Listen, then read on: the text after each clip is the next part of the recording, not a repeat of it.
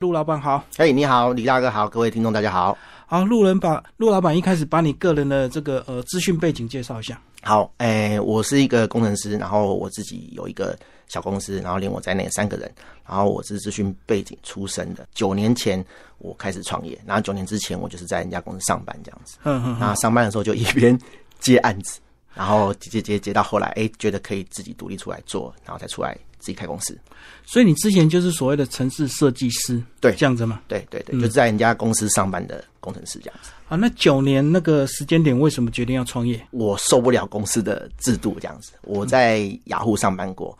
那它算是一间蛮大的国际公司嘛？是。那因为国际公司有好有坏啊，好处就是说，哎，你出去好像很有名这样子，对对对，很讲得出口。那但是缺点就是说，其实它里面有很多美美嘎嘎很多制度、很多人事的问题这样子。那我不喜欢被管，就出来自己做。哎，可是福利不是很好吗？有什么有什么特别的福利吗？福利超好，就是它有零食柜，然后随便你吃，它没有配额的，就是你高兴就去拿。然后它也有很多呃游乐设施，有撞球桌啊、乒乓球桌啊，然后有位啊，那随便你玩。然后甚至还有咖啡吧，就舒压空间很多，就对。对，但是其实你根本就用不到，因为你工作实在太忙了。嗯嗯。对你连去倒一杯咖啡的时间可能都没有。而且你如果真的在那边舒压，被同事或被上司看到，会不会觉得你在摸鱼偷懒？表面上有这个东西，可是你真的去享受的话，搞不好又被人家这个闲言闲语。会会，就就就是会这样，就是。我会觉得啦，那个只是一个形式上，就是说，哎，你可以用，但是你真的敢去用吗？其实没有人敢说自己工作做完嘛，对不对？嗯，对对对。那至少可不可以下班后，等大家都走了之后，享受那个空间？我们有同事就是待到很晚，甚至在那边洗澡，然后只回家睡觉也有。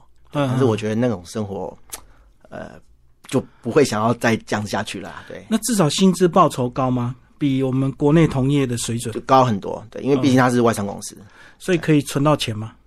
没问题，绝对没问题，因为你几乎二十四小时都在那边，你你也不会有什么娱乐消费开销，就对对对。可是就是要爆肝跟得糖尿病，就赚买药钱，对对，因为零食很多，自然无形输压就会用吃跟会蛮容易胖的，因为你坐着都没有运动。虽然楼下有健身房，对，但是你去使用的时间很少。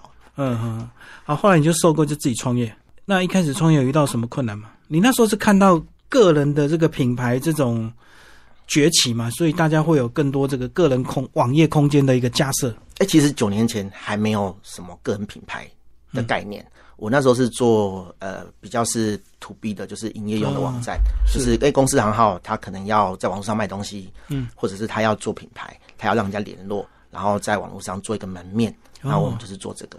哦，以前九年前可能电商品牌还没这么大，所以要靠个人网站，对不对？或者是公司网站，应该说我们接的客户通常是他有在电商网站，还有在开店平台开店。然后因为开店平台毕竟是一个类似像是专柜的概念，对，有些东西他没办法改，因为他要在他的那个框架里面。那有的客人想要做自己的东西，做自己的一些功能，比如说一些折价券、折扣模组，那平台没办法提供这些功能，所以他就得走出走出来，然后请我们帮他克制这样子。我还以为现在很多个人创业，他直接依附在这个电商平台就好了，他根本不要自己的网站了。呃，也是可以，就在虾皮直接卖了。对，也是可以，但是呃，虾皮就是零售的概念啦，它其实没有什么品牌。对对对，你没办法在虾皮凸显说我的品牌。对，所以理论上是要两个都要同时进行，对不对？呃，应该这样讲，就是说我们自己的网站像是我们自己的本店。那外面的外围的，不管是虾皮还是你去租用别人的开店平台，有点像是百货公司专柜的概念。嗯，你百货公司都会有点嘛，然后都是挂我自己的牌子。但是如果哎，今天百货公司的专柜不租了，那那个点就没有了。可是人家如果去那个点找没有这间怎么办？他就会去找你的总店。哦，所以总店还是要持续。对，然后百货公司也可能会倒，电商会倒。对对对对，你经营了一辈子的评价，搞不好一瞬间就没了。对。因为毕竟那个是人家的地方啊，嗯，我们不要讲倒了，就是哎，可能他专柜不做了，他那空间不租给你了，那基本上你就是跟人家租承租的概念嘛，所以有可能随时都有可能会被撤掉这样子。对，大电商他们彼此之间也会竞争啊，所以也也可能会被并掉，或者是就消失了这样。对，所以还是要保留自己的总店。对，嗯嗯，就是一个总店的概念。好，那经营一个个人的品牌的网站或者是公司的网站，它的营运成本到底会很高吗？应该这样讲，就是除了网站之外的营运成本，其实每一家店、每一家呃卖的东西不一样，嗯，它的营运成本就会不同。所以基本上先付一笔所谓的设计费，就你们帮我开发网站的一些功能嘛，设计费对不对？对。那再来就是每个月的维护费，这样子吗？对，一般来讲，设计费就是看你当初的设计的规模需求，我们会跟你访谈这样子，嗯，然后会去估出大概的一个金额，然后跟制作时间，然后完工之后，其实维护费就是我们帮你雇机器的意思啦，因为那个店开着总是会有一些问题嘛，嗯那如果有临时的问题，那我们就会帮你处理、帮你修理这样。所以是二十四小时。对，我们会有监控的城市啦，不会真的人去看啦。对啊，如果那个东西营运有问题的话，他会缴，他会发 email 给我们，那我们就去看说，哦，到底是什么问题这样子，就是人为介入的情形比较少。人为介入的情形比较少，所以是大部分都是机器故障这样子吗？对，就是说，呃，他会发一些警告出来嘛。那那基本上那个警告、监视警告的动作不会是人去看，我们会用程式、会用系统去监看这样的。人为介入是这个，那等到真的处理机器处处理不了了，我们才会去用人工去看。嗯嗯对对对对，去去连线看，哎，到底是什么问题，需要我们手动去处理这样子。嗯哼。所以这几年应该你们接的案子就越来越多了嘛，因为现在连个人也需要架网站了嘛。对，但是其实应该这样讲，我们的经营模式是我们帮客人做起来之后，老实讲啊，哈，十个网站一年之后大概会挂掉九个，嗯，因为创业真的个人品牌创业都不容易，嗯对，所以持续活下来才是会继续用我们服务跟我们呃在延伸做一些新功能的厂商这样子。就是入不敷出，对不对？就是收入不够，然后我也没有办法再维持下去，就收了。对对，就各种各样的理由啦，有的是自己品牌问题，然后有的是产品力的问题，这样子。所以一开始创业到底要有什么样的准备？大概到了什么时候才会需要有需要一个个人的一个网页？呃，其实应该反过来讲，就是说，我们其实一开始就需要个人网页或是个人网站，但是你有多少呃资金，你扣掉多少钱可以做这件事情？比如说我们刚开始做，哎，我们可能没有钱，我们就先用不用钱的，比如说是呃皮克邦啊，或者是 Google 的 Blog 这种免费的平台，然后我们上一些资料，然后最最最低门槛是你要买一个自己的网域，你如果去用租用的空间，它其实会给你一个临时的网域，那网域很长，那后面可能是呃 Pixnet、Darnet 或是 Blog 之类的，那没办法凸显个人品牌，人家一看到就知道说哦，你的网站是架在人家那边的，就很像我们的名片，如果递名片的时候 email 是叉叉叉，然后 gmail.com，那就没有个人品牌，因为那个就是大家都会有的东西嘛。那如果说你自己有一个网域，那感觉那个专业度就会差很多。其实就跟现在有些人租空间是租在商务空间下面，对所以大家就知道你是挂在那个商务空间里面的一格对一个小房间，而不是自己租一层这样子。对对，嗯，可是那个是你去了才会知道嘛啊，可是他尽量让你有那种感觉是，我、这好像都是你的这样。可是有些做生意的人确实会在乎，对不对？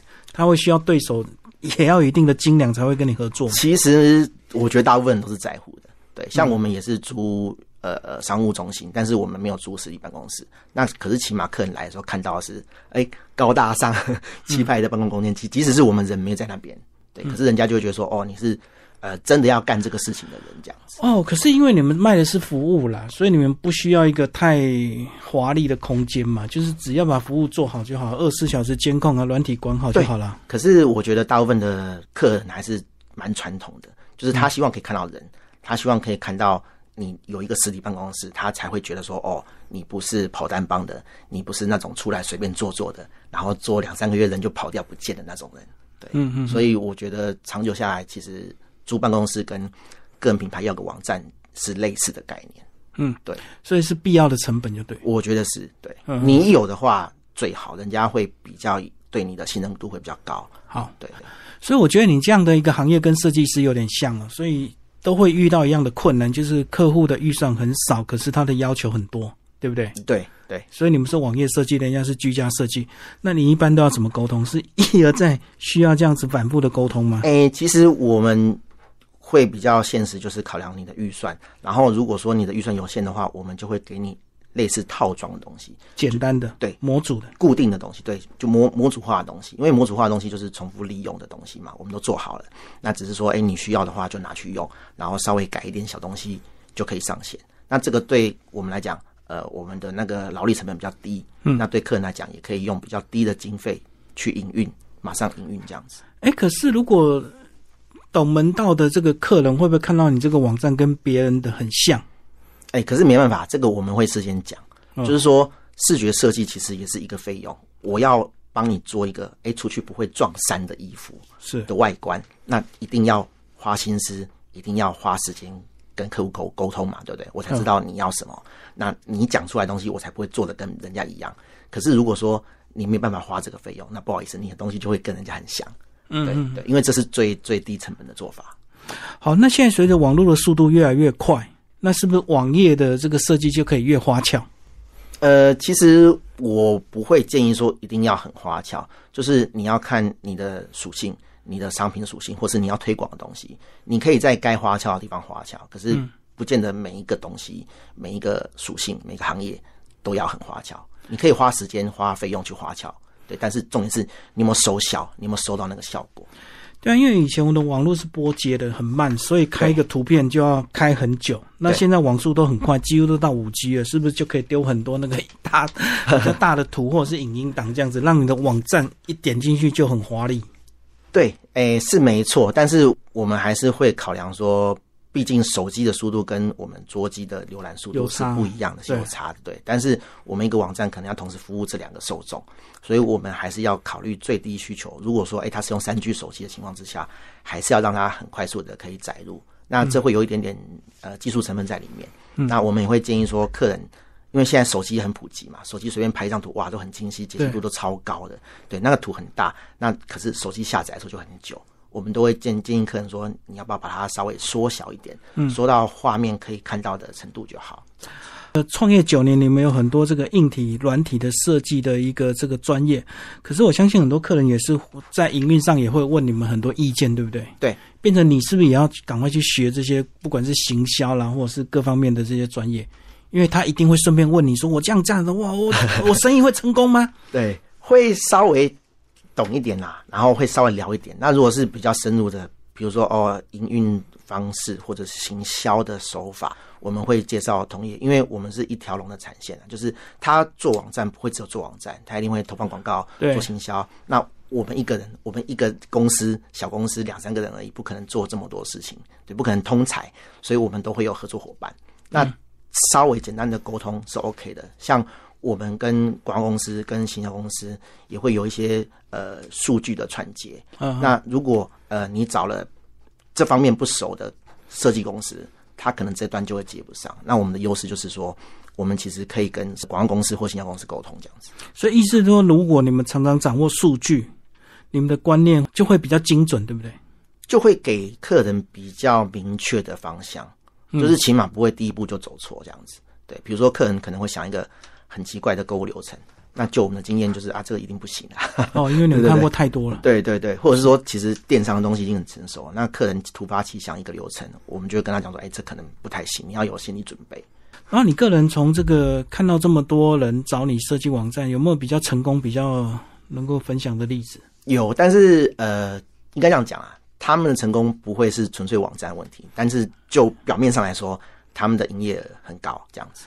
一定要很多东西到位，对对那网站只是一部分，对？网站只是一部分。但产品服务或者是也要到嘛，对不对？对对，品牌力也要够这样子。我举一个呃很简单的例子，我们有一个客户叫做新坡咖啡，嗯新坡咖啡就在就在这附近而已，在那个沪杭豆浆那边，对是实体门市。是实体门市，嗯对。然后他们也有网站，然后他们是卖咖啡豆的，就是呃你实体门市去喝咖啡嘛，是那网络上就买咖啡豆，买咖啡豆，嗯对对对，那他们他们生意超好了，就算是疫情期间也是都客满。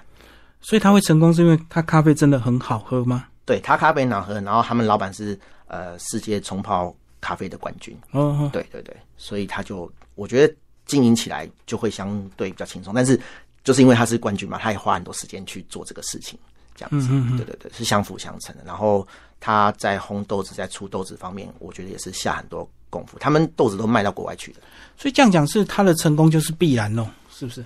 哎、也不能这样讲。对，我觉得虽然说我刚刚讲说不会是只有网站，但是网站很重要的是，因为你看他其实他的豆子要卖到国外去，那你在把豆子运到国外去的时候，又会有很多美美嘎嘎的事情，比如说啊，那个包装要多重，因为货运只能会有个限量嘛，就是不管你缴多少这个货运费，它还是会有一个限重。那你就要在那个系统里面，在那个流程里面，让客人知道说，哦，你只能买多少。那买多少的情况之下，你会配什么样的货运？然后配不同的货运，不同的地点会有多少的运费？对，像这种很细节的东西，就是需要很有经验的网站设计公司去帮他规划这样子。嗯嗯嗯对，不然有时候说有时候客人也是都不知道，他就跟你讲说啊，我的流程就是这样，请你帮我电子化。对，那我们就要去帮他分析，去问他说，哎，你这些项目的呃呃呃细节是什么？这样子。嗯，对哎，那既然你们是做网页设计，你们自己公司的网站是不是也架设的很厉害？其实普普哎、哎、说的这个一目了然就好了，对，不用就是太复杂。还蛮不好意思的。我们公司开了九年嘛，那其实我在开工之前就在做网站的工作，就在做网站设计的工作。我是一直到呃我成立公司不得不了，我才自己架网站。对，对，你会发现说很多厉害的网站公司，他们是没有网站的，因为他们就是接熟客、接介绍客就做不完了。嗯，对。所以不用陌生开发。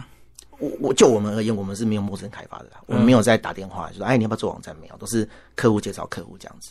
所以那个门面就不会太好看。对，但是后来就发现说，客人要帮我们介绍客户的时候，他说啊，你连网站都没有，我要怎么帮你介绍客户？我懂我只凭我嘴巴讲说啊，陆老板很厉害，但是我的朋友没有看到东西，我很难说服。客人的朋友不一定信任你，所以还是要有有一点门面对对对那所以后来就有架。对，那时候我才觉得说啊，不行，我我自己做个人品牌，那我自己也是做网站的，那我竟然没有网站去推我自己，去介绍我自己，这样是不行的，是没有说服力的。可是你看到现在这种趋势，这个创业很容易，所以是不是倒的就更快啊？对，其实是这样没有错，因为呃门槛很低，应该说让大家觉得好像门槛很低，随时都可以创业。但是其实你要考虑、你要思考的东西还是这么多，你没有想到，你某一天呃没有没有考虑到的地方，你就会踩到那个坑，那你就会付出一点成本。那如果你不断的付出成本，付出到你没办法再付出的时候，这个世界就垮掉了。就跟那个送 Uber 一样啊，你只要有一台摩托车，你就能够开始去送 Uber，对。门槛很低啊。对，我是没有送过来，但是我想，哎、可能送中间可能下雨啊，或是东西打翻什么的，对你有可能有很多细节要注意，你才能赚到这个感觉好像很轻松的钱这样子。嗯，对，所以最后就会自然淘汰掉一批人嘛。对他如果觉得这个太累，他不想干。对，嗯对，其实网站设计也是这样，每天都有人。从我十几年前开始做网站的时候，每天都有人，每每每每都有新的设计师说他要做网站设计，然后过两三年之后，哎、他就转职了，他就离开这个产业去做别的事情了。对啊，所以进进出出来来去去的人看很多。所以其实你们是希望客户能够长久经营，这样你们才能够长期的去收所谓的这个每个月的维护费嘛，对不对？对我们其实维护费不是主要的收入，主要是客人他在他营运的项目有赚到钱，那他就会想要开发新的项目，对对，然后我们就是赚这个后后续的开发费用这样子。就是在改版。对对，如果他活不下去就，就真的是赚一次钱这样。所以他一直做的话，你们就一直比较轻松，就不用一直在陌生开发这样子嘛。对，那他做得好，他就会信任我们，他会觉得我们合作态度很好，呃，技术很成熟，然后可以把东西做得很好，他就会再帮我们介绍新的客户这样。哎，那这样讲，疫情反而你们生意更好，因为大家都要搞电商。其实是没有错。去年五月那一波的时候，其实很多业者很担心，像我们其实有做饮料、做酒精的饮料的、的网站，他们原本都是呃批发都是 to B 的，都是给餐厅，但是餐厅不能营运啊，那怎么办？他们就赶快想办法开发个人的用户。但是台湾有一个法令是网络上是不能卖酒的。嗯，那怎么办？他们就想办法去，不能讲钻漏洞，就是想办法去突围啊，就是让客人可以主动跟我联络，然后我再把这个酒运送给你。只要不要在网络上完成这个交易，基本上就不算处罚。哦，所以他可以宣传，但是不能买卖。对，对你不能有那个诱使他加入购物车的那个感觉。对，他法令的规定是这样，但是只要你有那个兴趣，你可以打电话来嘛。那打电话就不算网络交易。所以叫网页做的很漂亮，吸引他打电话来咨询就对了，对，就可以完成交易。对，那那一阵子，呃，有对这个业绩有担心的客户，就会来找我们说：“哎，怎么办？怎么办？陆老板可不可以帮我们想办法解决这样子对啊，而且他本来都不重视啊，本来就是实体开店就能够卖的，现在突然大家都要做电商？”了对。，所以那一阵子就是当一回事的、很急的、有生存危机的人，他就会一直来找我们说，哎，赶快帮我们处理这样子。嗯，对，那态度跟之前不是说同样的人态度，是说一样是做网站的这个心态，跟呃没有疫情的时候就会差很多。你可以明显感觉到说，哦，大家都撑 可能撑不下去了，就赶快往网络上去转这样子。可重点，他的收入也要足以支撑这些设计费或者是每个月的维护费啊。对啊，可是就是有点像是破釜沉舟啊，就不得不啊。如果哎不改下去，不晓得疫情什么时候会好转，对，所以就不得不这样子。嗯，对。所以你是不是常常接到咨询电话？哎，一定问东问西的，一定会有，对对对，我们会看情形去跟客户解释，哎，他们的问题这样子。所以都是你个人在跑业务啊。其实我没有在跑业务，但是呃，如果客人打电话来的话，呃，通常都是我们有 PM，我们有专责的专案经理在处理这个事情。像你们这样的一个这个业务模式，它需要见面谈吗？哎，其实看客户的需求，理论上是不用见面谈，因为呃，疫情期间不是很多人本来要线上要实体会议的，改本成线上会议。那我们东西原本就是网络上就可以看得到的嘛，比如说，哎，我们用 Zoom，我们用 Google Meet，然后分享画面，其实就可以跟客户解释这些东西。但是还是会有客人比较传统，他会想见面，对哦，那需要签约吗？一定都要签约，一定都要签约。所以最后还是要见面嘛。哎，不见得啊，就是我合约可以寄给你啊，然后你印出来签好之后再寄回来就好了。嗯，对对对对对，不然的话，如果一定要见面签约的话，我们除了台北的客户，应该都没办法做啊。所以你们全省都做吗？对，其实很多客户到我们工作完成交付了，都没有见过面的，嗯，都没有实体见过面的。哎，那你们付钱需要一个这个按比例吗？比如说完工多少付多少，像会啊会啊，其实也是一样一一般就是这样嘛，就是哎，你签约开工付一个钱，付一个定金，啊。然后中间会有一个验收，再付一个钱，然后呃尾尾款收工的时候会再验收一次，然后付尾款这样子，大概就分三期。那大概需要营运到多久才会做一个调整？是生意好了才需要改版，还是边做边调 这两种情形都有。呃，生意好，他就会想要做新功能，扩充？对，那生意不好，他也会想做新功能，因为他会想要说，哎，原本的流程、原本的销售方式可能跟预期的不太一样，嗯，他需要做修正。只是说有赚钱的预算就好谈，嗯 那没有赚钱的话，啊，就要陆老板帮帮忙这样子，对，就会想要有一点折扣。你在这个网页上有提到所谓的这个响应式网页，什么叫响应式网页？呃，简单讲就是我们以前显示网站的这个载具、这个画面、荧幕只有电脑荧幕，对。那现在有手机嘛？那你想想，手机的它的宽度就这么就就这么窄，那可是 PC 可以看到很大的东西。那你一样的内容要排成电脑可以看的样子，又要排成手机可以看的样子，那我们不可能做两个网站。那你想想看，手机尺寸这么多，我们不可能哦，手机有五种尺寸就做五个网站。所以那时候就有厉害的工程师发表了一个概念，就是说，哎，如果我的网站可以随着荧幕的宽度去做不同的排版显示的话，那不是很好吗？我就只要做一套就好。那这个概念就是 RWD，所谓的呃适应性网站这样子，它会适应所有的画画面宽度。可是很多网站都有所谓的电脑版跟手机版呢。哎那意思是他们都做两个版本哦。有的是真的做两个版本，比如说我们讲最有名的 PC Home，它其实就是手机跟 PC 是做两个网站，哦，就是它皮是做两套，对对。可是事实上，如果呃比较好的，我们是可适应性网站的话，其实我们只要做一套就好了。嗯，他们那样做有他们的商务考量啦。对，有的网站的确是那样做，没有错。我知道，对啊，因为有些 App 看起来的就比较舒服，可是你如果跳到电脑版就完全不习惯了，对所以它本来就要两个皮。对那你们是可以自己适应，对对，其实这样成本是比较低的啦，因为你只要做一套就好了。但是它会不会容易有 bug？就是不同的尺寸又又又又变乱码？诶、其实大部分的机器不会，有一些比较特别的机器，或是比较少见的的手机，它在某种尺寸的时候会怪怪的。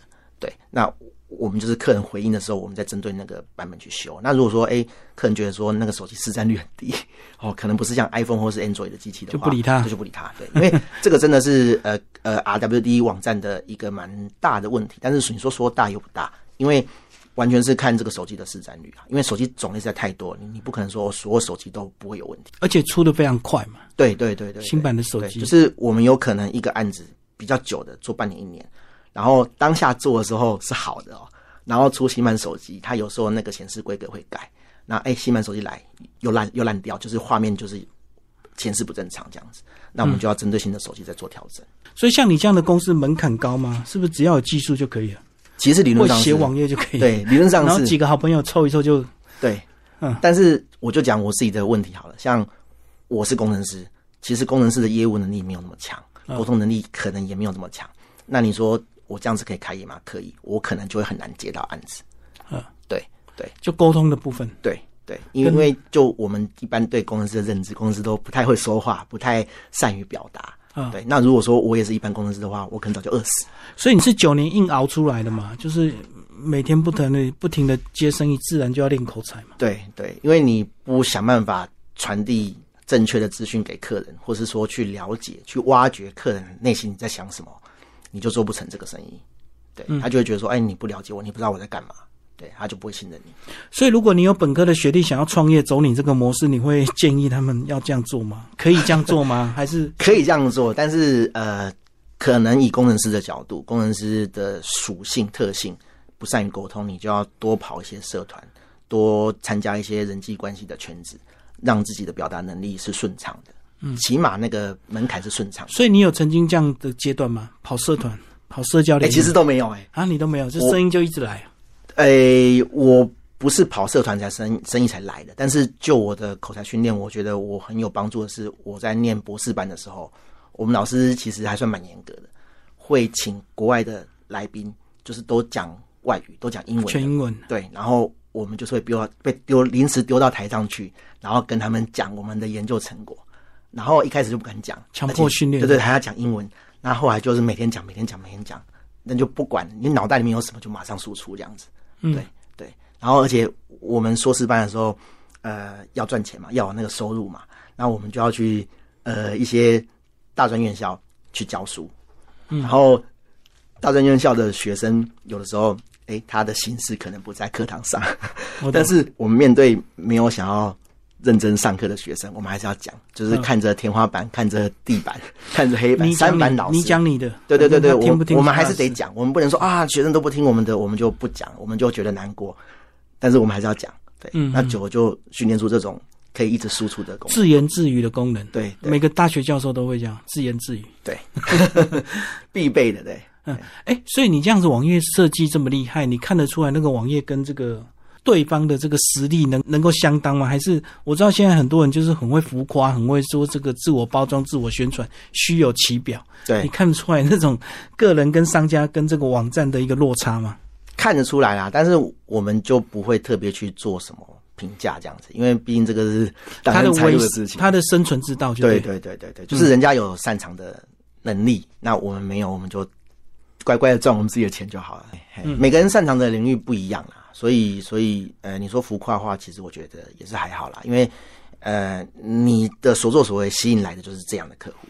对啊，因为我觉得好像很多人真的都会过度的自我膨胀一下，要不然怎么去接生意？就是呃，宣传还是要啦。就是你说你的好处，你可能说一百分、一百二十分，我觉得可以接受。像我们就比较老实，我们就说八十分、六十分，我们就觉得嗯要客气。对对对，就就觉得哎，有点不好意思。但是有的人会说到两百分、三百分这样子，嗯对，那就看市场能不能接受。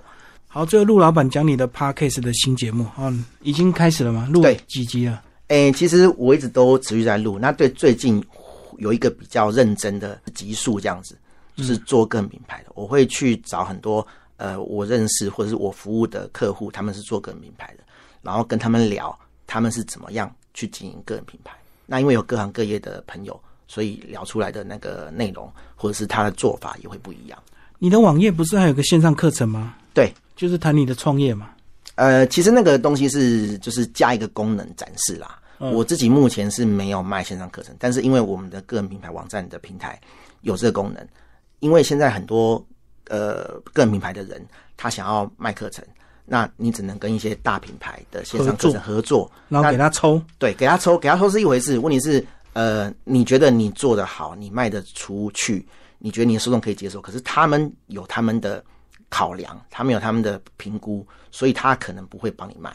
嗯，对。可是我觉得我自己可以卖啊。你觉得你很好，别人还不一定觉得你很好就对对对，可能是市场规模，也有可能是呃嗯教学的属性。